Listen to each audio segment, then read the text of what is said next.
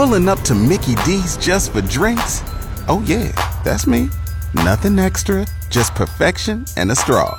Coming in hot for the coldest cups on the block. Because there are drinks, then there are drinks from McDonald's. Mix things up with any size lemonade or sweet tea for $1.49. Perfect with our classic fries. Price and participation may vary, cannot be combined with any other offer. Ba da ba ba ba.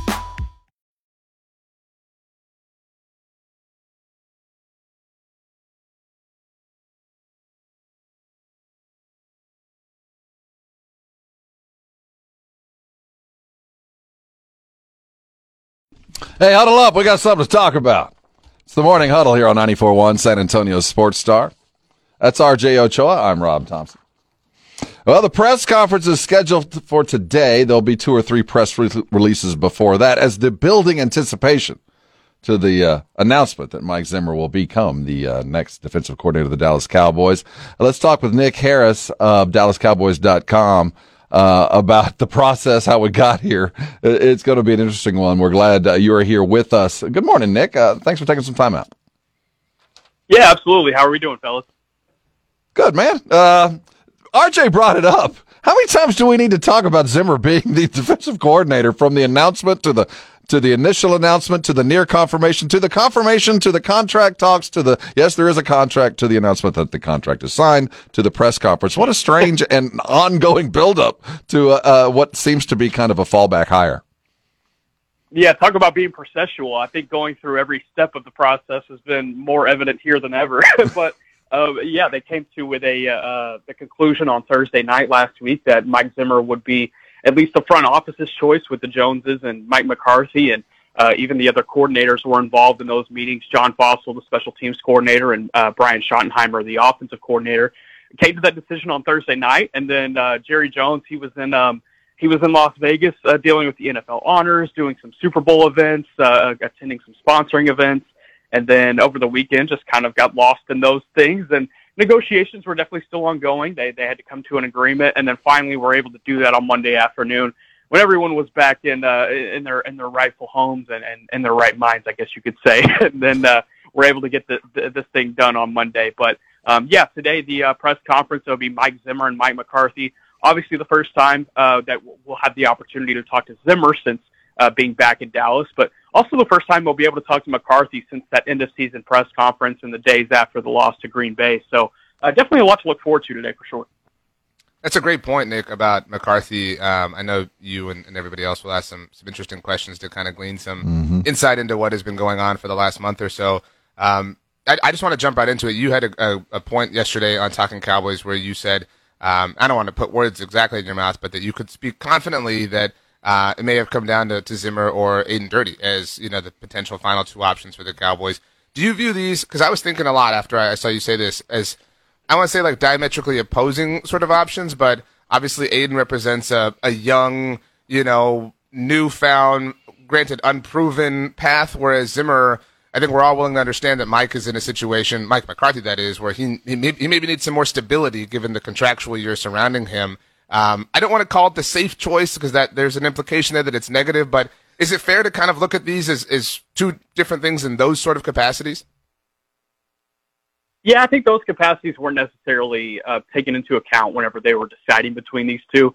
I, I'll say this: as far as Aden Durde goes, and defensive line coach for the Cowboys, who's now defensive coordinator in Seattle, uh, he impressed a lot of people with his interview uh, last Monday. He was one of the first candidates that was interviewed. Um, he was the in-house candidate that was interviewed.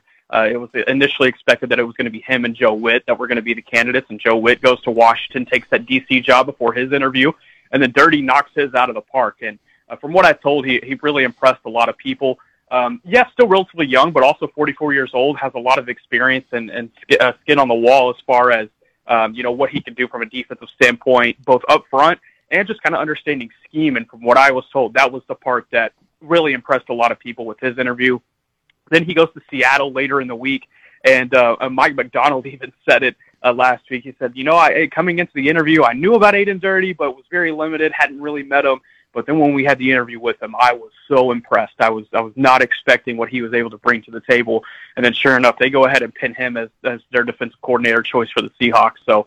Um, I, I, I think he's going to be a, a very good coordinator up there in the uh, NFC West. I, think it was an option that the Cowboys definitely looked into and exhausted that opportunity, but eventually fell onto Mike Zimmer. I mean, obviously he's got the the years of experience going back to 1994 as an NFL assistant. He has experience as a head coach. I think that was probably the biggest thing that helped Zimmer in this uh, in this case.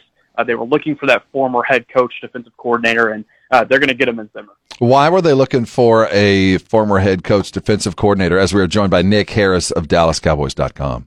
Why, why a former head coach? What Yeah, made that important? Yeah, I haven't really gotten a straight answer on that completely. I think though with the experience that that brings, I think it's more so of a McCarthy thing as well. Um, whenever you look at what they did in 2021, it was a very similar approach. Whenever they ended up uh, falling on Dan Quinn as their choice, uh, just being able to have that experience to be able to just take control of an entire That's it, right? defense. Like, hey, Just yeah, go do yeah, it. just let let yeah, just go do it. I don't even have to worry about that side of the ball. And I, I think with a former head coach, that's just kind of easier to be able to do, right? Nick, I um I'm a little bit slower to kind of buy into the you know, and, and you mentioned this right after on, on that same episode of Talking Cowboys, um, you know, the the, the hard ass nature whatever that Zimmer offers. I mean, um, I, I I'm just maybe I'm really jaded right now and, and I'll cope myself into, you know, buying all the way in by the time, you know, we're all at Oxnard. But um, that that just seems like a football cliche right now to me. Do you put legitimate stock into that? And there's you know, you can describe that more eloquently than I did.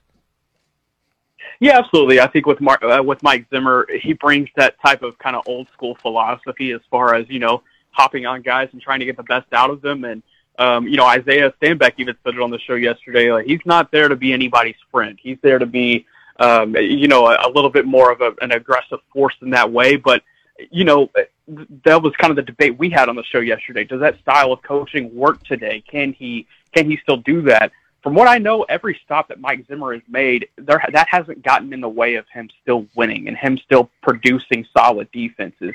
Um, I, I think with this defense, I think it could really help, especially with any new faces, that new faces that they bring into the building. I would anticipate that there's a couple of new ones that you know will be here by the time we talk here in a couple of months after free agency and the draft. So I, I, I think it really could help as far as getting the most out of them. And you know, last last year we talked about them needing to improve discipline on the defensive side of the ball and physicality. I think both of those things are going to be emphasized with Mike Zimmer and just kind of his coaching style. Discipline, I don't even think you worry about that. You know, you you think about all of the uh, lining up offsides penalties Right. or the personal foul in really bad uh, really bad instances. I think there's probably maybe a little bit more that you get out of that with Mike Zimmer's coaching style, but you know, to be honest, man, I, I I don't think anyone should be buying in until they see the product. I think um, uh, with Mike Zimmer, he's been out of the league for three years. You have to be able to know what he brings from that scheme standpoint. You have to know what he brings from a pass rush standpoint. I think that's going to be really important as well. I think until we see the product, whether that be in the preseason or the regular season, you know, take that opinion for yourself and then buy in at that time. Nick, uh, a non Mike Zimmer question for you. You also mentioned, and yeah, I, I know you were just kind of talking and, and you know, conversing and things like that. How um, you would be shocked if the Cowboys brought back the same five starting offensive linemen in 2024. Who do you think? Just What? pontificating, guessing, talking right now. Who is the most likely odd man out? Is it Tyler Biadasz probably getting paid somewhere, or is it them maybe finally deciding to officially move on from Tyron? Because I could I could see either path, maybe even both paths potentially being ones they take. Yeah, it's funny you mentioned that. I just had a conversation yesterday where it's just uh, kind of with a, a fellow coworker, and we're like, which one is this going to be? I think it's going to be one of the tougher decisions that this front office will make this off season because you look at let, let's say that they decide to go just just for example let's say they decide to go with uh, Tyler Biadasz and bring him back from free agency this next year and let Tyron Smith walk and go to a different destination. With that in mind you would have to go get one of these great tackles in the first round where a guy that can come in and start at left tackle and be ready to go well, let's say you get to pick 24 and something happens, and a lot of those tackles that you really liked are off, are off the board by that point. I, I think there's a lot of different e- equations and situations that they have to work out and, and be okay with whenever it comes down to free agency and whatever they come out of it with. Um, and if they're not able to be able to slide in a, a day one starter, uh, in a in a place that they have a hole in. You know, how do you kind of work with that as well? So I, I, I really do think it's it's an either or situation right now. It's still a situation that everyone is feeling out. Uh, I know a couple of weeks in Mobile that was still part of the evaluation process as far as uh, what Jerry Jones and Stephen Jones, Will McClay, personnel department as in, in general, uh, we're trying to figure out is just uh, you know answers to those kinds of questions. And I think now, after the focus of getting a new defensive coordinator in the building here the next couple of weeks, getting uh, his his staff filled out, I think once combine comes around and those weeks after that, that's probably when you have a little bit more direction. But man, free agency is crazy. A lot of things can go either way. Uh, Nick Harris at DallasCowboys.com sitting with us. Uh, it's going to be interesting to balance out the all-in idea with what's going on here. Do we have an idea how long Zimmer's contract's going to be for? Uh, from what I've been told, it's it's going to be a short-term deal, uh, if not two years, one year. Um, and it's that's that's kind of how you look at it. As far as the all-in approach, you know, I think that was part. I think you could partially attribute the former head coach bringing him in as a defensive coordinator to that idea, but uh, again, that's just kind of the, the, the, how you look at it and the way you view it. Uh, um, tell us about Durde a little bit more because it appears, at least by the, the timing, that he'd have taken the Cowboy job over the Seahawk job if offered. Does that feel yes, absolutely. appropriate? Uh, so uh, yes, I, I, I, believe that. Uh, you look at you look at the timing of everything. Thursday night, Zimmer goes down, and one of the first things Friday morning is uh, is Durde getting announced for Seattle. Um, I, I don't want to put you know situations in people's mouths, but I you, you would have to kind of look at that timing and understand that you know with the the experience that Durde had in Dallas and how he was able to get the best out of certain uh, certain guys. Like you could look at Micah Parsons. There's there's an a, attribu- attribution there as far as what he was able to do and unlock from him from a pass rush standpoint, but also Osa Odighizuwa and and and uh, Dorance Armstrong, what he was able to get out of those guys. So, you know, I, I think Durde he, he's he's a he's a player's coach. Um, he's going to coach hard, but he's also going to kind of give you the tough love at the end of the day. I, I think he's somebody that players uh, uh, flock to and they they they get behind you know, in the locker room after the loss to Green Bay, I mean, he was the one that was going around and consoling guys more than anything. You know, there was hmm. there was shock on pretty much everybody's face. I don't think anyone expected that to happen, especially in the fashion that it happened. But Durde was one of the ones that was going up to players and you know giving them that love immediately. So I, he's a player's coach. He's a guy that Seattle's going to fall in love with. Real quick, this is just supposition. Do you think the Cowboys are going to regret not hiring him? Is it is this a guy that feels like he's going to be a star? I, I think with what the Cowboys need right now, and you look at the experience that Zimmer has, I, I I, it's tough for me to say if anybody would regret the decision, but I think that everyone's comfortable with the decision okay. that was made. Um, you know, Durde would have to come in, create an entire different, you know, scheme, and um, you know, you're expecting things different from Dan Quinn as well. And you know, that's the experience that he has. It's under Dan Quinn. He was in Atlanta with Quinn, and he came to Dallas with Quinn. Um, so that's that's what he knows from a scheme standpoint. And I think whenever you ask the fan base, you know, after after the last few games and, and the way things went down from a run defense standpoint, um, especially with him emphasizing things up front, I, I think the fans would get kind of feel a redundant feel with Aden Durde whenever he did bring that scheme to the table. Uh, I think with what Mike McCarthy wanted, with what this team needs, it's somebody that can truly just handle the defensive side of the ball. And it's not necessarily saying that Aden Durde could not. It's just the fact that he had never been an NFL coordinator before. He had never been an NFL head coach, obviously, before. So there'd be a little bit more of, you know, evaluating and keeping an eye on those sides of things. Whereas Mike Zimmer comes in, eight years of experience as a head coach, uh, gosh, uh, double digit years as a coordinator. There's less that you have to worry about in bringing him in and what he can control. Um, I, I think that's probably more so what you look at there. I think that's really well said, Nick. Again, nothing against Coach Durde, but it does feel like Zimmer has a higher floor or a floor you're, you're more willing to bet on. I mean, again, that's not a knock on, on Coach Durde by any stretch. Um, last one for you. Now that the defensive coordinator dust has officially settled or will settle later on this afternoon, and, and we can kind of you know, not have that command all of our attention. What do you think we shift towards? Is it the contract, the contractual discussions around Dak, Mike, and CD? Uh, is it free agency in general? Because um, you know, we we're we're that dumb. We we need something to just completely and totally absorb all of our attention and you know energy. Squirrel. Yeah, we need something to complain about, RJ. That's that's the next thing. Um, no, I, I think with uh, once the staff gets filled out for Zimmer, not only you know him him getting officially introduced today, but then hiring a new defensive line coach, getting a couple of more assistants around him that he'll be able to fill. I think after that, you're looking at you know this draft process and free agency at the same time, where you can get the most out of certain situations. I you mentioned the contract situations with Dak, CD, Micah. You know, Dak is going to be a really important one to focus on and, and see what to do there because obviously the cap hit is going to be so massive going into 2024 they need that flexibility. They need to be able to restructure that contract.